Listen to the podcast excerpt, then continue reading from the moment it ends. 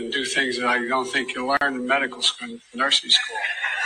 She'd whisper in my ear. I didn't, couldn't understand him. She'd whisper, she'd lean down. She'd actually breathe on me to make sure that I was, there was a connection, a human connection. She even went home and brought back her pillow and Pearl Nelson, military. She. It's the Healthy Family Show, and I am your host, Jenny Hatch. So Biden just gave a bizarro speech again, talking about a nurse who brought him her pillow from home. And uh, the meme makers on Twitter are having a lot of fun with this video, just because it was so bizarre. President Biden gave another speech yesterday in which he talked about taxes. So listen to this. That's going to invest in America, lower health costs, and protect and strengthen Social Security and Medicare while cutting the deficit more than $2 trillion over the next 10 years. But by the way, I want to make it clear I'm going to raise some taxes. Many of you are billionaires out there. You're going to stop paying at 3%. Let me just have this conversation. So that went over like a big thudding clunk to the economy, which is tanking if you hadn't noticed. Gonna raise your taxes. And uh, then you had Zelensky saying this, which, you know, I don't know how you guys feel about this, but this boy has a sense of entitlement to uh, to everything, including the world's children, your children, my children. I wonder if he'd want this done with a conscription or if he'd just be be happy with volunteers, of which, from what I hear, the volunteers have gone down significantly over the past year. The U.S. will have to send their sons and daughters exactly the same way as we are sending their sons and daughters to war, and they will have to fight because it's uh, NATO that we're talking about, and they will be dying. God forbid, because it's a horrible thing. So there's Zelensky talking about how America's sons and daughters will have to fight because this conflict is a NATO conflict, and uh, we're obligated to help when NATO comes and pleads for the American children to come fight in their wars. You know, I wonder what a war would look like if the children of people from Switzerland and Belgium were on the front lines, like our United States Marine Corps has been on the front lines of just about every skirmish of the past 120 years. Would there even be a war? Would there or even be a need for the world to fight it out if Switzerland and Belgium's kids were on the front lines? I actually think that'd be kind of a fun test to see uh, how that war would go if their kids were in the trenches on the front lines fighting it out. So I'm thinking about Joe Biden today. The memes lately have just been spicy. I'm thinking about John Fetterman. There's people in Pennsylvania asking where this man is. They want proof that he's alive because he's not able to do his job. And, you know, there's a side of me that looks at these characters in politics, Biden and Fetterman, especially the most recent, because I think of them as being victims of elder abuse and disability abuse. Uh, the people in politics who encouraged these people to run, who told bald faced lies about the status of their health, and have just held them up as puppets, feeding them their lines, telling them what to do have pretty much abandoned them when when the need was great. I'm thinking of Fetterman. Poor guy. Think of him in D.C. without his family and uh, trying to do this thing, not well. And they're reporting he was not able to feed himself or stay hydrated or um, take care of his daily hygiene and he's just there, you know, trying to do his job. And does anybody care? You know, does anybody think, oh gosh, what can we do to help this person make it go better? It's just sad. And if there wasn't so much at stake with him being the 51st vote,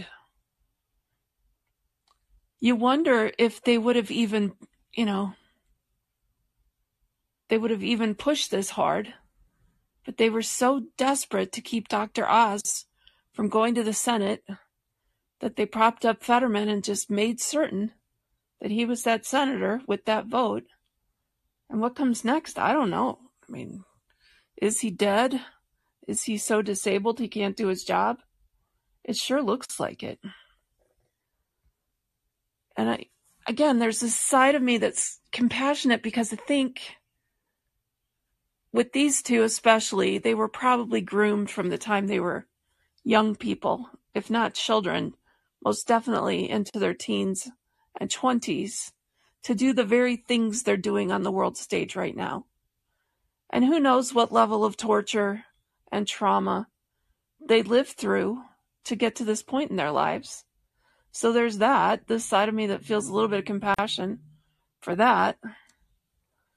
But then you just have to think about their handlers and their families who are standing by just kind of letting it happen.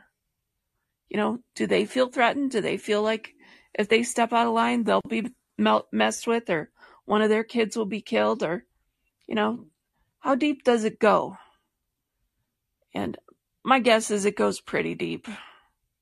And that most of these people who are in leadership on the world stage right now um, have been traumatized. And so, as I share my funny stories and my funny memes, it is with a little bit of sadness in my heart, just thinking about what they probably suffered as they made their way into these positions of power. But that being said, doesn't mean we have to put up with them staying there and continuing in their role. They can be replaced, every single one of them. Every single politician who we suspect. And right now the spotlight's on Katie Hobbs out in Arizona. It's being reported he's she's got a boot that she's wearing and in the Q drops, it became abundantly clear that various politicians who showed up on the public scene with a boot on their foot were being tracked. And I'm talking about people like John McCain, Hillary Clinton, and many others had boots on their feet. And this, this was believed to be hiding uh, tracking monitors that somebody had put on them to make it so they, they couldn't flee the country. One time, John McCain showed up and he had a boot on his foot, and then a couple days later he had it on the other foot. So I was like, what happened here? And um, so some of us have been watching for the boots, and Katie Hobbs showed up publicly with, with one the other day. And so it it just makes me wonder what's happening behind the scenes. I do think there's so much we're not seeing, and we we may never we never see we may never see it all. But uh, the links between the Arizona politicians and the cartels and the money streams and the fake house sales and kickbacks and bribes. It sounds like Arizona's got it all. And I, honestly, I think most states have got some level of corruption uh, bubbling under the surface. But in Arizona, it, it appears that it was quite um, quite obvious to many that uh, things were not as they seemed. I'd love to have Kari Lake come in as as governor of Arizona just because I love her so much. Goodness. She's just such a feisty soul. And um, as this all shakes out, it will be fun to see someone like her on the world stage. So if you want to watch the video of President Biden talking about Nurse Pearl whispering Sweet Nothings. It's everywhere right now on Twitter. And uh, just he, he told the story before too. I've seen a video of him saying it, telling a similar story before he told told it the other day. So the other big story is um, the demand for student loan relief there was a big rally on Capitol Hill where uh, the head of the teachers union gave a fiery speech. And, you know, as someone who has kids who all paid their way through school, and I watched the sacrifices that they made to pay for their schooling, always working, always hustling. Heck, I had two sons who were selling their own plasma to rustle up money as they went to school. When I heard about that, I was peeved. Because I do think college towns in, in particular run on the blood and sweat and tears of their students who, when they work campus jobs, they're lucky if they get seven bucks an hour. If they if they score a better job, they get more like 10, 11, or 12 bucks an hour. Still slave wages. And when you think about what these kids do and going to school and paying their own bills and uh, often working side jobs, it, it's just maddening to think about the money streams around higher ed and how much is being made by a certain amount of people. And these kids sometimes are just worked to death while they while they go to school and work.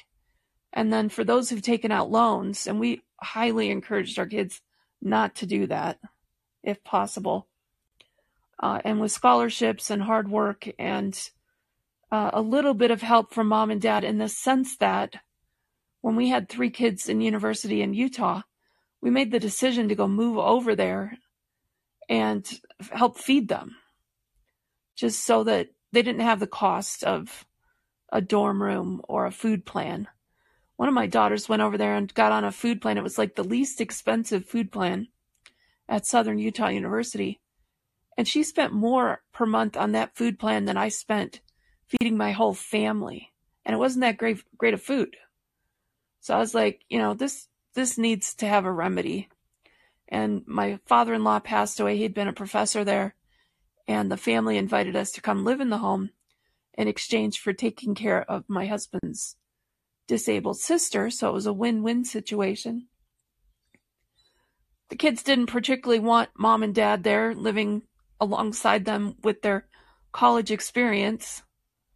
But boy, it saved everybody a lot of money for us to pay for the food.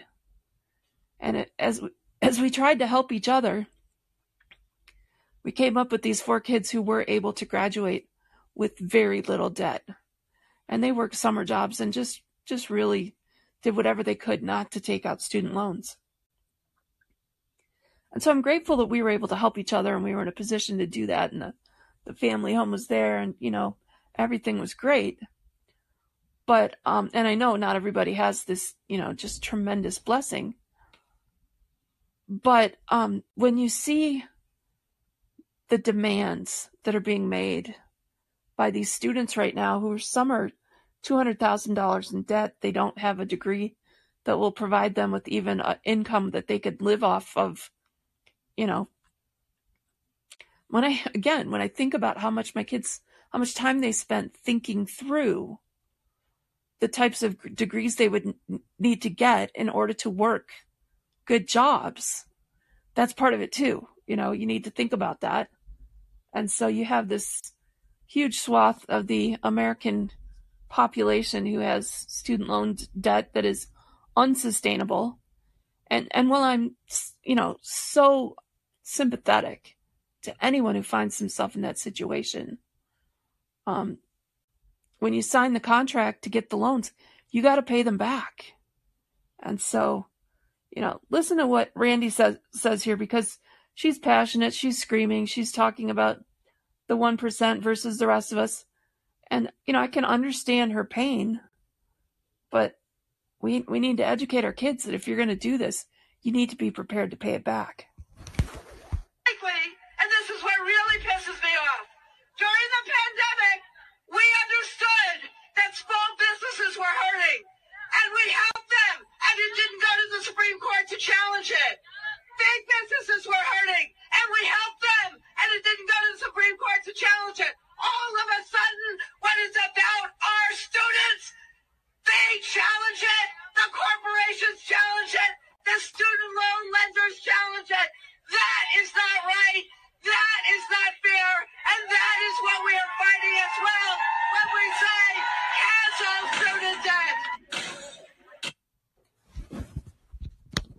So is it going to be canceled? I don't know. I mean, the the student loan um, juggernaut, it's like, you know, a trillion dollars. And if they were to just cancel that debt and just say, okay, you're good, there's a bubble. And it's very similar to the bubble that we had in 2008 when uh, we had the housing collapse. We could have an education collapse around just the cancellation of this debt. So um, I think that could be the final nail in the coffin of the American economy if if they do that.